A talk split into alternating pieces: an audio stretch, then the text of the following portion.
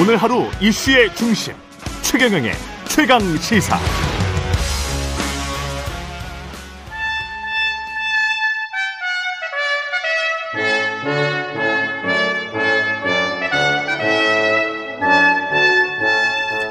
네, 매주 월요일 영원한 현역 박지원 전 비서실장과 함께하는 고품격 품 고품격 본격 정치 토크 박지원의 정치의 품격 시작하겠습니다. 박지원 전 대통령 비서실장 전 국정원장 나와 계십니다. 안녕하세요. 네, 안녕하세요. 타이틀이 너무 많아서 고품격의 본격에 뭐 이러니까 예, 제가 약간 씹었습니다. 제가 지난 주말에 예. 목포에 다녀왔습니다. 아, 목포에 목포 다녀왔어요? MBC 창사 아. 54주년 특집 방송 예. 녹화를 했는데 음. 김대중 대통령이 생전에는 해주셨고 음. 이유 여사님이 하셨고 이제 두 분이 서거하니까 제가 했는데 작년 재작년 이 코로나 때문에 못 갔잖아요. 예. 그래서 이 불편한 다리를 하고 갔는데 깜짝 놀랐어요. 뭐 왜요? 최경령의 최강 시사가 그렇게 인기가 좋은지 아. 저한테 많이 물어봐요. 어떤 분이냐고. 아니 박지원 전 국정원장께서 나오셔서 그런 거예요. 아니요. 그런데 제가 위협을 느낍니다. 아. 제발 오래 하시지 예. 나오지 마세요. 아. 나와서 또 저처럼 돌아다니면 안 되잖아요. 저야 뭐 정- 절대 정치는 안 하니까요. 예.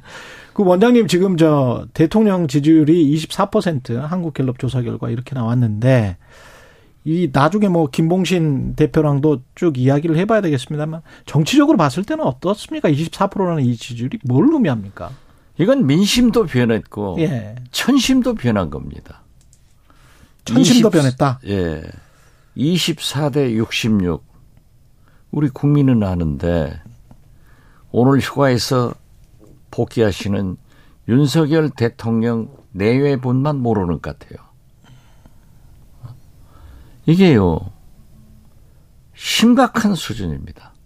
지금 우리가 국내에서 이럴 때가 아니거든요.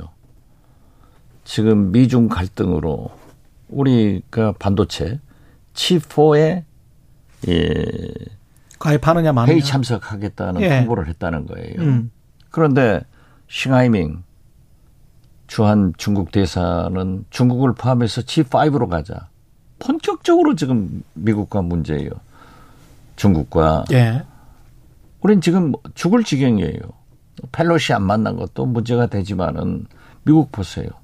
필리핀도 블링컨이 가고 아프리카도 다 중국을 견제하기 위해서 지원한다는 거 아니에요. 음.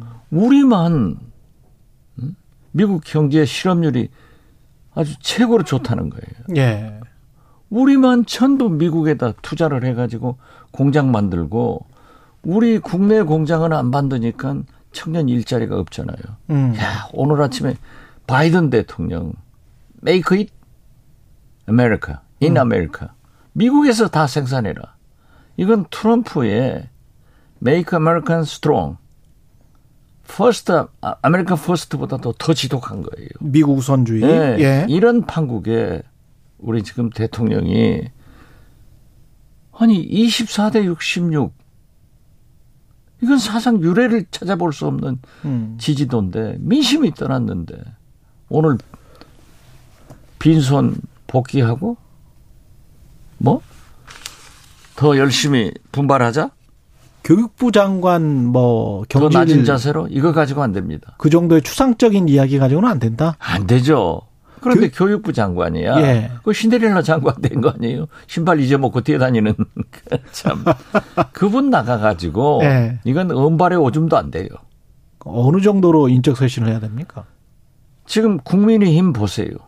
뭐 이준석 대표가 13일 날 기자회견하고 본격적으로 붙잖아요. 예. 국민의힘은 국민은 없고 자기들끼리 힘 자랑하고 있어요. 음. 자, 내가 박순애 교육부 장관, 음? 이상민 행안부 장관 나가주라는 것 아니에요. 국민이 바라는 거예요. 어? 심지어 국회 입법조사처, 입법행정처 자문위원들은 행안부, 행안부 경찰국의 신설이 위법이다. 이렇게 정의를 하고 있단 말이에요. 예. 그리고 무엇보다도 대통령 중심제에서 대통령한테 나가라고 할 수는 없는 거예요. 그러니까 대통령 실장, 정무수석 등이 내 탓이 하고 나가줘야지. 음. 뭐 분발하라고 하니까 지금까지도 안 된 분발이 지금부터 나옵니까? 근데- 더 낮은 자세로 대통령이 임하겠다? 예.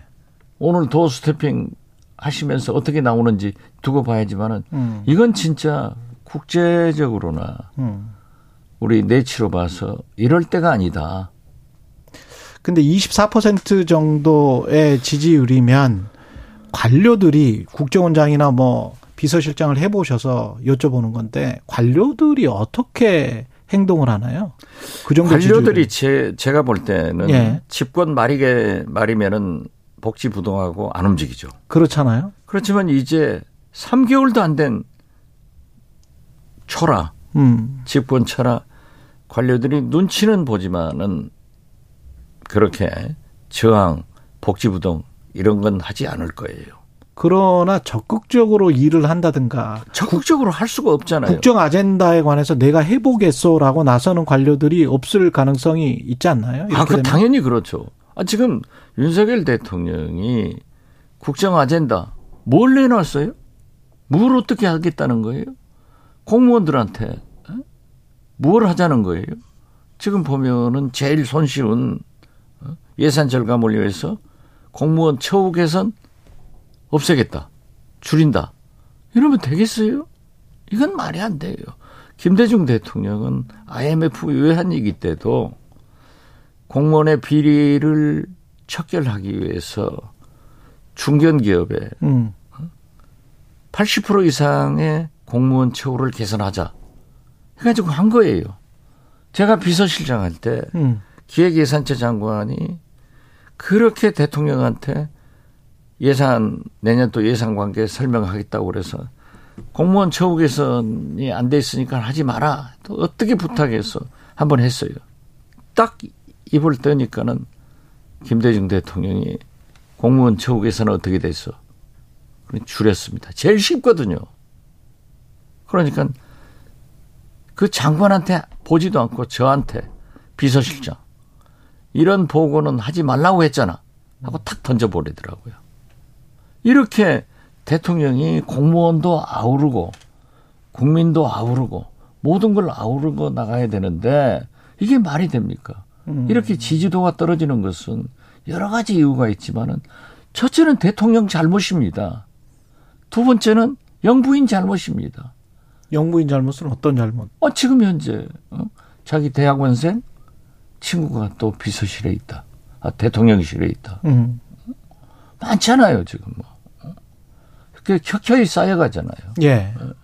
이러한 것을 나는 아무리 생각해봐도 청와대 대통령실에 핵심 포스트에 검찰들이 많이 와 있기 때문에 이분들이 사법적 기준으로 보는 것 같아요.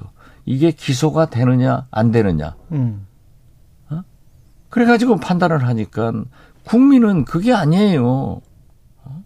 어? 정치적, 정서적 이게 안 맞는 거예요. 정치적, 정서적. 그렇죠. 예. 그런데 지금 아 모든 걸 나는 왜 그러시는지를 모르겠어요. 아니 근데 대국민 사과도 하라고 하셨잖아요. 네, 그렇습니다. 오자님께서. 근데 대국민 사과라는 게 지지율 떨어진다고 대국민 사과를 뭐 딱히 뭐라고 해야 되죠? 아, 지지율이 예. 척도가 되는 거죠. 음. 그렇지만 왜 지지율이 떨어졌습니까? 인사 잘못하고. 아, 교육부 장관 보세요. 신발 잊어먹고 신데렐라 장관 된 거 아니에요? 예. 스타 장관이 아니라? 자, 음. 얼마나 많은 경제로 나가자 하는데 사정으로 어? 아 국정원이나 때려잡으려고 하고 음. 이게 말이 됩니까? 모든 것은 문재인 탓이고 영부인은 그렇게 하지 말라고 해도 어? 자기 개인 생활을 하듯 이게 근데 이제 그런 일이 나올 때마다 이번에도 마찬가지였는데 대학원생 최고의 과정 동기 그렇죠. 예. 그 동기도 충분히 역량이 입증된 사람이다. 능력이 입증된 사람이어서 검증된 사람이어서 그리고 캠프에서도 일을 했었다. 그래서 등용한 것이다. 뭐가 문제냐? 이게 이제 대통령실의 입장이거든요. 바로 그게 문제예요. 바로 자기들은 괜찮다는 거예요. 음. 법적으로 하든 하등의 하자가 없다. 검증이 됐다. 누가 검증했어요? 어? 공식 절차를 거쳐야 되고 또 이게 한두 번이면은 국민들이 이해를 하는데 이게 매일 나오니까 매일 터져 나오니까 이 국민들이 믿냐고요. 그래서 이게 나는 그렇게 본 것 같아요.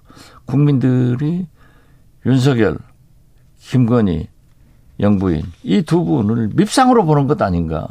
한번 밉상으로 보면요. 하는 것마다 미운 거예요. 예. 그런데 하는 것마다 매일 터져 나오잖아요. 음. 어? 공사를. 관저공사? 예. 예. 이게 말이 됩니까? 수의 계약? 예. 그, 당은 어떻습니까? 국민의힘 같은 경우에 당은 지금 8월 13일에 방금 전에 그 서병수 의원 같은 경우는 당 대표가 지금 시점에 그냥 사퇴를 하는 게 당 분란을 가장 잠재우고 어 부, 부드럽게 가는 길이다 이렇게 이야기를 했는데 이준석 당 대표는 생각이 약간 다른 것 같고 어떻게 될 거라 보세요? 아, 저도 그렇게 생각합니다. 음, 이준석 대표가 사퇴를 하는 게 그래도. 어. 집권당의 대통령 선거를 지방선거를 압도적으로 승리시킨 그런 당 대표이면은 좀 자제가 좋은데 음. 이분도 그렇잖아요. 토사구팽 당하고 퇴로를 열어줘야지. 그냥 대통령부터 내부 총질하는 대표가 없으니까 당이 그래 그 후로 이준석 대표가 징계 먹은 후로 지금 국- 국민의 힘이 잘 되고 있습니까? 거듭 말씀드리지만은 국민은 없고 자기들끼리 힘자랑하고 있잖아요. 그러니까 이준석 대표도 저항하는 거죠. 또 저항하면은 국민적 지지가 있고 그 지지라고 하는 것은 뭘로 나타나냐? 자기 국민의힘 당권 주자 중 탑 아니에요. 음. 이런 걸 무시할 수 없는 거예요. 그러니까 지금 총체적으로 정치가 실종된 거예요. 만약 제가 국민의힘 중진이라고 하면은요, 이준석 대표를 찾아가겠어요. 찾아가서 설득을 하고 또 그분의 요구도 들어주고 정치는 어? 최선만 추구하는 게 아니라 차악도 추구하는 거예요. 차선도 추구하는 거예요. 음. 그리고 지금 다 그렇게 공격만 하면은 이준석 대표는 가만히 있겠어요? 그러니까 13일 날 기자회견할 때 한마디 던지니까 어제 밤에 그 보니까 이제 전 뉴스가 그걸로 깔리더라고요. 그만큼 영향력이 있는 거 아니에요. 그렇죠.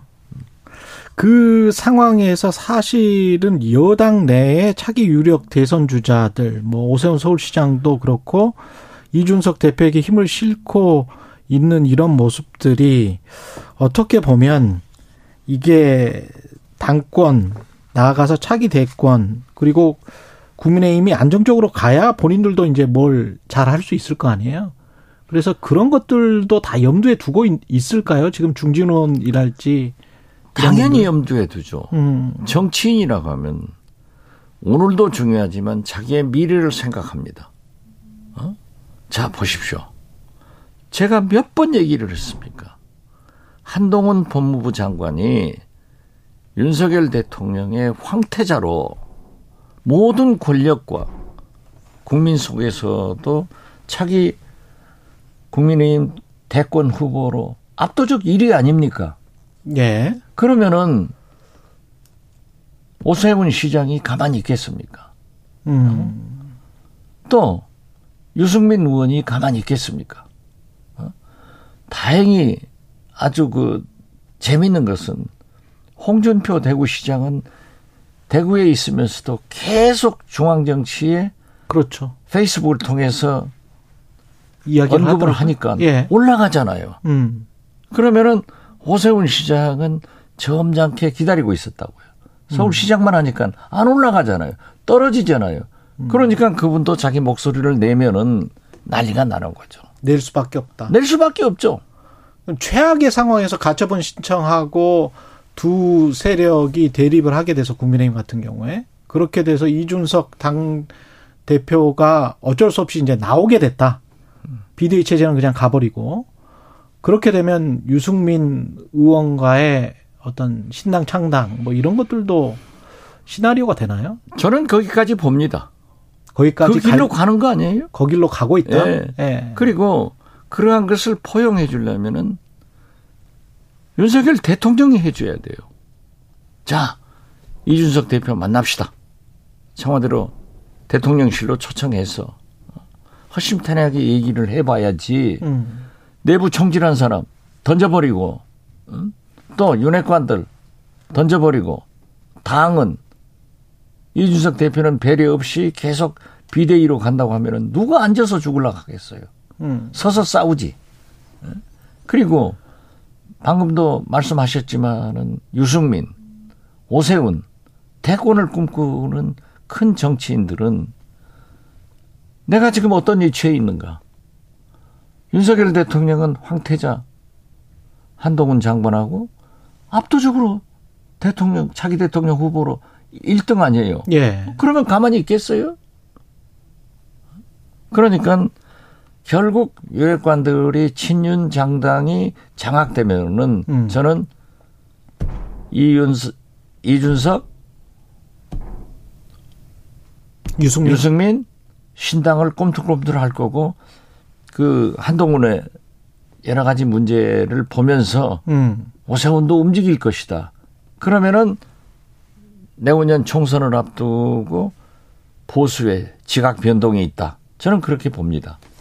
지금 말씀하신 당대표 여론조사 관련해서는 조원 CNI가 스트레이트 뉴스 의뢰로 30일부터 이달 1일까지 여권 당대표 적합도 조사를 했는데 그때 이준석 대표가 26%로 1위 한 거 이거 말씀하시는 거고요. 자세한 사항은 중앙선거 여론조사 심의 홈페이지 참조하시면 됩니다. 민주당 같은 경우에는 지금 뭐 초반 분위기는 거의 이재명 의원이 대세론을 이어가고 있는 건데 이렇게 되면 민주당도 어 이른바 친문이라고 해야 되나 친 이낙연계라고 해야 되나요? 뭐 하여간 이재명을 반대하는 또 그룹들이 있단 말이죠. 당연히 정당에는 있죠. 민주당도 이재명 당대표 이후의 상황이 굉장히 좀 힘들어질 수 있는 거 아닙니까? 그것은 모두 예측을 하고 있고 음. 지금은 전당대 기간 동안에는 여야 구분 없이 싸웁니다. 예. 싸움을 가지고 정책 대결을 하는 거예요. 그렇기 때문에 제가 바로 어? 최강 시사에서 확대명이라 하더라. 그렇죠. 제 말이 예. 맞아가잖아요. 맞아가 된단 말이에요. 되면은 박용진 후보 등 소위 비주류에서는 사법 리스크 뭐 여러 가지 문제 제기를 하겠죠. 음. 그러니까 제가 볼 때는 민주당의 전당대회는 어차피 어? 어대명이 되고 확대명이 된다고 하면은 당대표 당선 후에 이재명 당대표가 어떠한 리더십을 발휘하느냐. 음. 그래서 저는 이재명 당대표가 첫째는 민주당 의원들, 당직자들, 당원들을 잘 결속시키고 어? 국민 속으로 들어가서 DJ 민주당, 민생, 실사고시, 어? 대북 문제 이러한 것을 이끌어가면은 저는 문제가 없다고 생각해요. 그런데 모든 것은 리더십 문제인 거죠. 예. 우리나라 대한민국도 윤석열 대통령의 리더십 문제이지 다른 문제가 없습니다. 김건희 영부인께서 뭐라고 하시더라도 대통령이 제지하면 다 끝나는 거예요. 그 리더십이 필요한 거예요. 예. 시간이 아, 참 약간 부족한데요. 한 마지막으로 한 가지만 더. 그 한일 문제 때문에 지금 박진 외교부 장관이 캄보디아에서 열리는 아세안 지역 포럼 갈 것 같고요. 북한 문제도 있고 그래서 남북 대화 아, 남북 대화 관련해서도 좀 여쭤봐야 되는데 남북 협상 로드맵 담대한 계획 뭐 이렇게 정부가 이야기를 했단 말이죠. 북한 반응은 냉랭합니다만 어떻게 보십니까? 당장 안 됩니다. 당장은 안 북한이 된다? 절대 응하지 않습니다. 음. 담대한 개혁은 비핵화를 하면은 MB 비, 비핵화 3천처럼 예. 비핵화를 하면은 담대하게 도와주겠다. 이건 아니에요. 비핵화를 어떻게 이끌 것인가의 정책을 내놔야 되는 거예요. 음. 그리고 그것은 박진 장관이 참 훌륭해요. 저는 이 내각 중에서 박진, 권영세 두 장- 장관을 제일 높이 평가하는데 훌륭하지만은 그걸 가지고 북한이 대화할 것이다. 라고 아마 본인도 생각하지 않을 거예요. 아마 본인도 생각하지 않을 네. 것이다. 예. 여기까지 듣겠습니다. 영원한 현역 정치의 품격 박지원 전 원장이었습니다. 고맙습니다. 네, 원장님. 감사합니다.